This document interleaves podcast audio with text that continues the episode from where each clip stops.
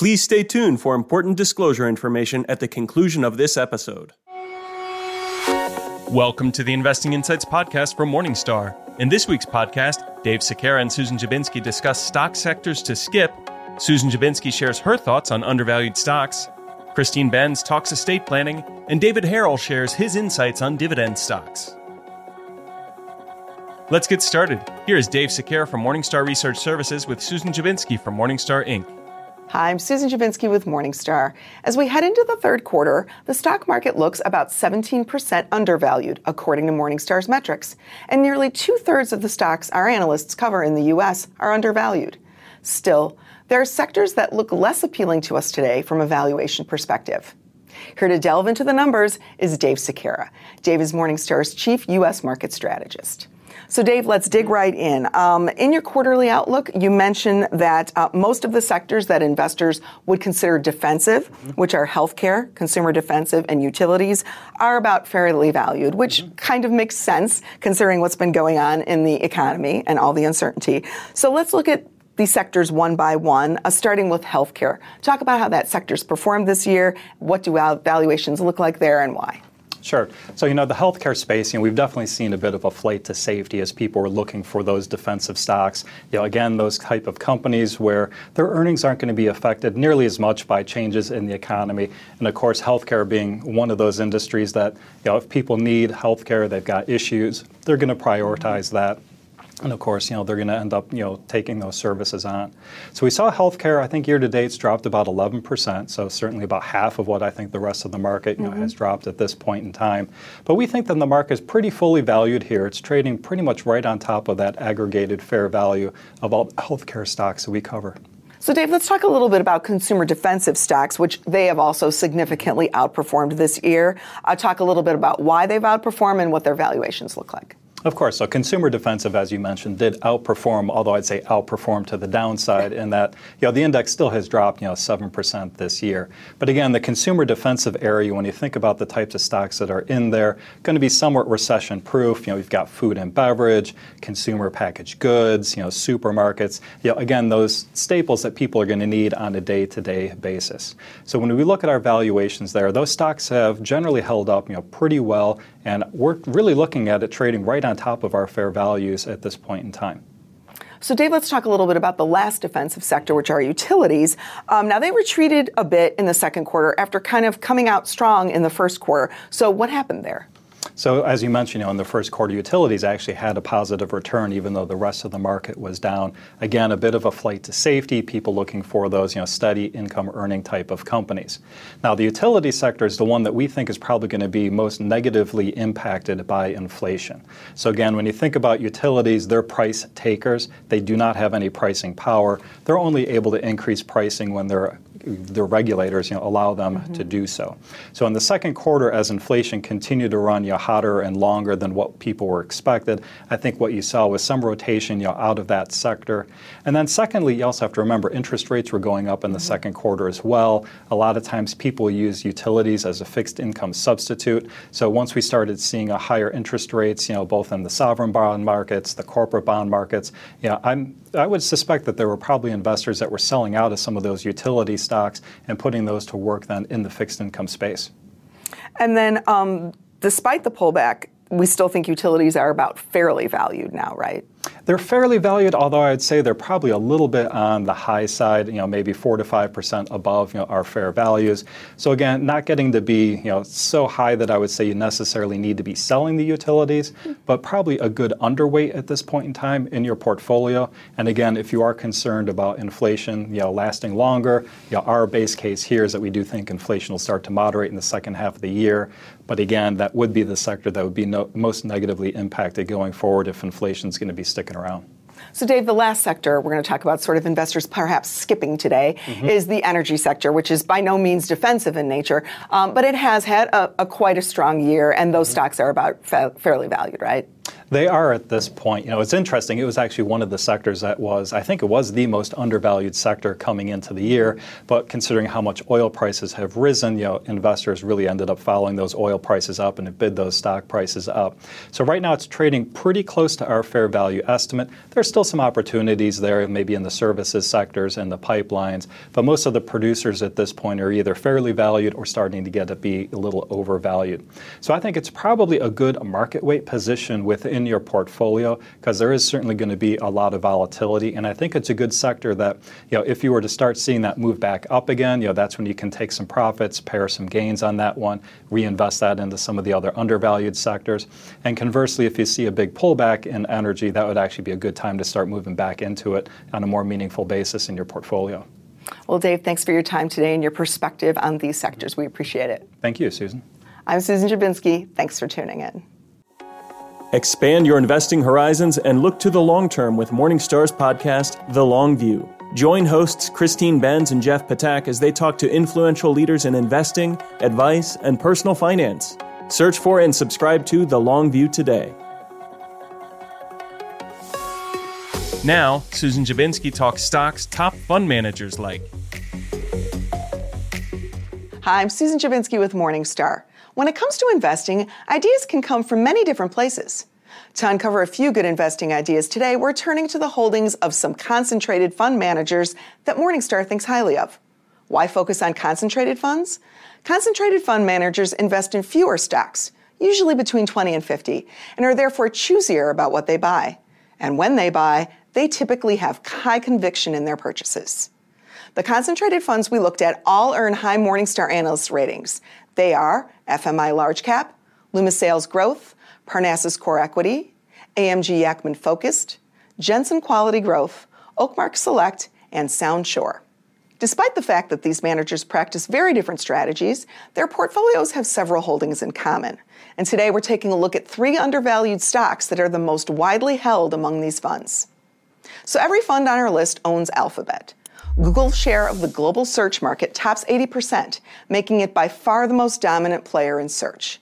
Google has generated strong revenue growth and cash flow, and we expect it to continue to do so.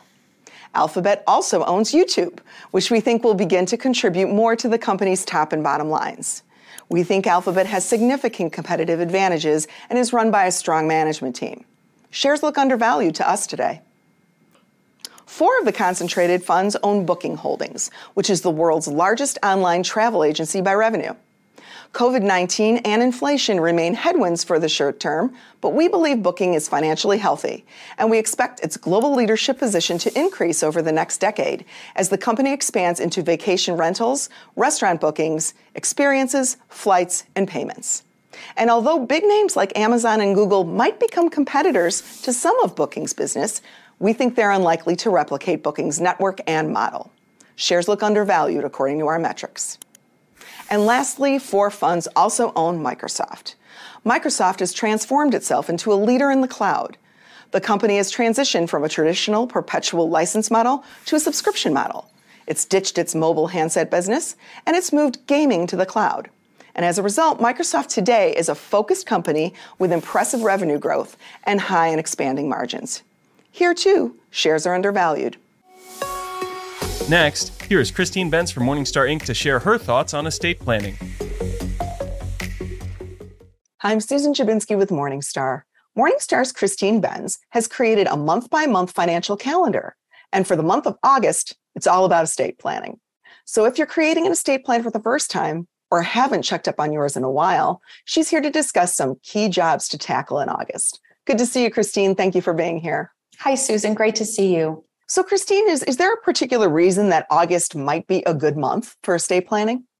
Well, I've typically slotted it into August in, in my financial to do list for the for the year because August tends to be kind of a sleepy month in contrast with the spring, which is tax season and year end, where we're often running around doing a lot of other things year end related, and we've got the holidays competing for our time. August tends to be a quieter time for many of us. Many people take vacation. And I also think the task of estate planning is something where people naturally need to do a little bit of reflection. So I think that it's potentially a good time for people to tackle this job if they haven't done it. And I did notice also, Susan, that August is National Make a Will Month. So um, that should be maybe an additional impetus for people to consider doing an estate plan. Now, uh, Christine, does everyone need an estate plan? You know, there might be some younger investors who maybe think, you know, they don't need to be concerned about this yet, or maybe other investors who don't have, you know, what they would think uh, is a significant amount of assets who might not think they need is to do any estate planning. What do you what do you think about that?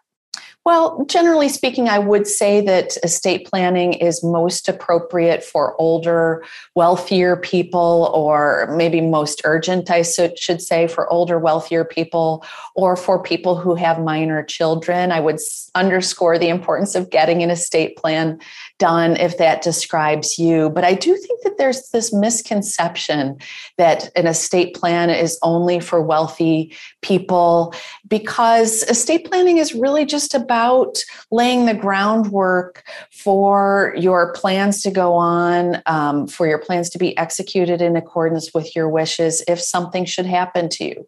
So it really does cut across life stage.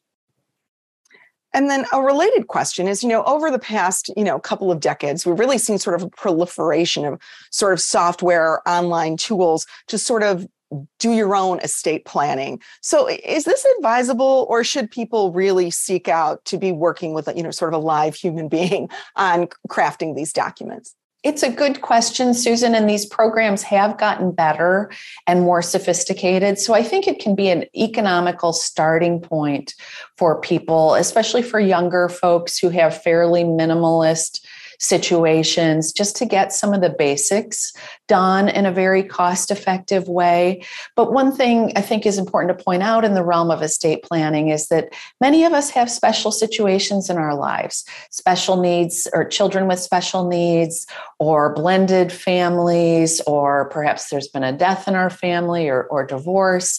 In that case, I think it oftentimes can be money well spent to sit down with an attorney who focuses on estate planning. He or she can ask you questions to help you craft a plan that really does address the particulars of your life. So, what are the basic components of a good estate plan? Well, the key things I would say would be uh, at the top of the list would be a will, powers of attorney for financial and healthcare matters, guardianship, certainly for minor children. I would say really get on the stick if you have minor children and have not set up those guardianships, and living wills. I think of those as being really the key planks of any estate plan.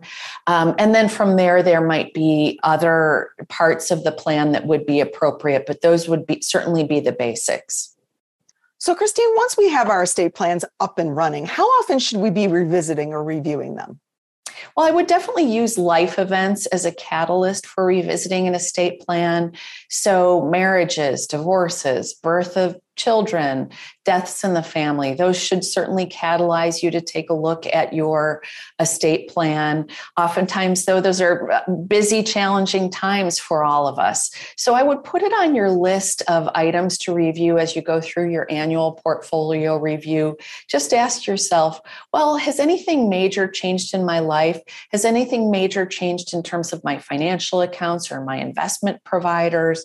One thing that we know is that sometimes people don't make sure that their documents sync up with whatever the reality of their investments is today. So uh, I would put it on your annual to do list as, as something just to kind of mentally reference and ask yourself whether there have been either big life changes or any big changes in terms of your financial plan or your investment plan and use those to catalyze action. And Christine, this is somewhat related and is also one of your to do tasks for us for August, and that's to uh, review your beneficiary designation on your financial accounts. Why is this so important? I cannot talk about this enough, Susan, because beneficiary designations are so, so important. And it's stunning. I've talked to estate planning attorneys who have said, I've helped these people create this elaborate plan, cost thousands of dollars to set up this estate plan, and yet the beneficiary designations did not reflect what we put in the estate plan. And people are surprised to learn that beneficiary designations will typically override what is laid out in the will. So it's super important to make sure that those are current, those are up to date. Here's another area where if you've changed investment providers, you may have forgotten to make sure that your beneficiary designations reflected your current re- reality, reflected what you wanted them to. So check up on that. Certainly check up on your 401k plan. We see this a lot where firms change providers. So your employer may have changed investment providers for the 401k. You may have forgotten to check up on your beneficiary designations. So definitely put this on your annual portfolio review dashboard. You want to check those beneficiary designations annually to make sure they reflect your wishes. And you know that digital assets are becoming sort of this increasingly important aspect of estate planning. So, what are they, and what steps should we be taking to ensure that they're being handled in the way that we would like them to be handled? Right. This is such an important topic, Susan. There have been whole books written about digital estates. There are a few key categories of digital assets. Anything intellectual property related would count as a digital digital asset. So that might be a a book that you have written on your computer or music that you've recorded. Those would all be digital assets. And then there would be social media accounts that would fall under this umbrella as well, where people may be surprised to learn that their heirs couldn't automatically start controlling and even shutting down their social media accounts, that there are special rules that each of these social media providers have that govern how they treat uh, those assets. So it's important to make sure if you're working with an attorney, if you're creating an estate plan, to ask about those digital assets. Make sure, especially if you have valuable ones, or even if you have sort of the plain vanilla social media accounts like many of us have, make sure that you've created a plan for the afterlife of those accounts. So, lastly, Christine, you say now is also a good time to take a look at what you call the softer aspects of an estate plan. What do you mean by that?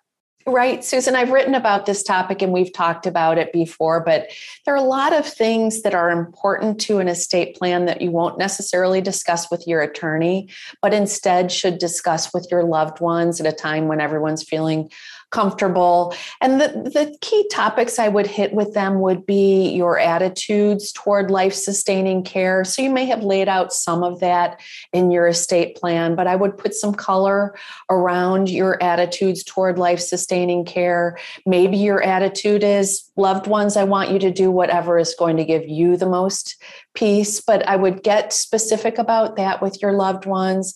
Get specific about what you think your funeral or memorial service might look like. Maybe again, your attitude is, I have no opinion on this, I leave it to you. Um, your disposition toward or your attitude toward the disposition of your per- personal property, uh, things that you find valuable. You may even want to add a rider to your will that would dispose of those personal articles that you find most near and dear and dear and finally, I like this idea of creating an ethical will where you impart to your loved ones your attitudes toward life, the things that you believe, the things, the experiences that gave you most value in life. I love the idea, to the extent that you're comfortable doing so, of creating a document that is non financial in nature, but I think nonetheless one that your heirs, your children, grandchildren, other loved ones might find super valuable uh, to inherit from you. Well, Christine, thank you for your time today and for your insights into this really important topic. We appreciate it. Thank you so much, Susan. I'm Susan Dziubinski with Morningstar. Thanks for tuning in. Lastly, here is David Harrell from Morningstar Investment Management. Hi, I'm David Harrell with Morningstar Investment Management. In this new monthly video series, we take a look at the dividend prospects of three stocks that are popular with income investors. The first name on our list this month is Enterprise Products Partners, which is a master limited partnership or MLP.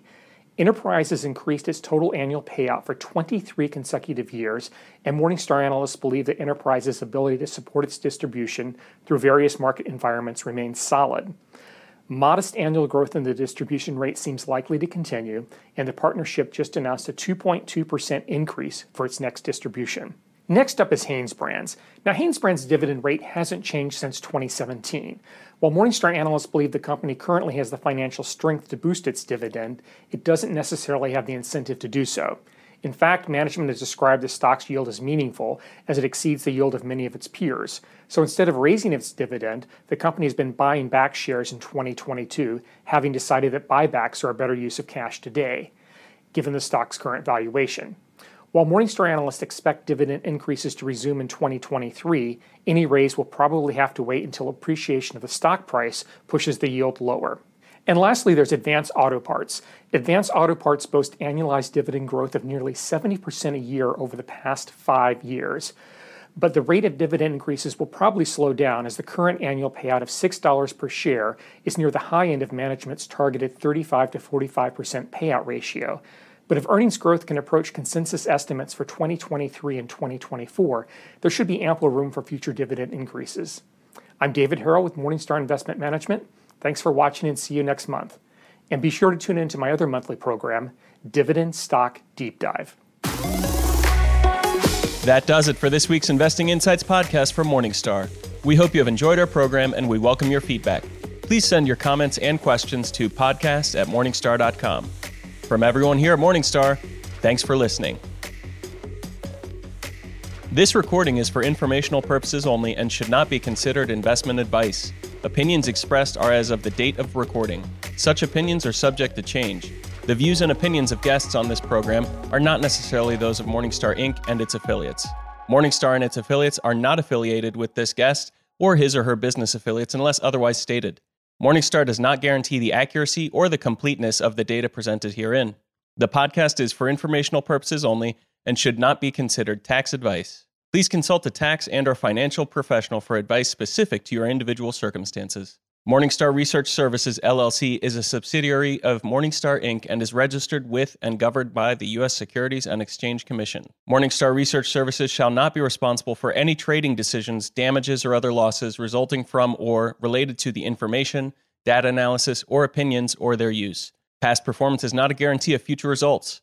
All investments are subject to investment risk, including possible loss of principal. Individuals should seriously consider if an investment is suitable for them by referencing their own financial position, investment objectives, and risk profile before making any investment decision.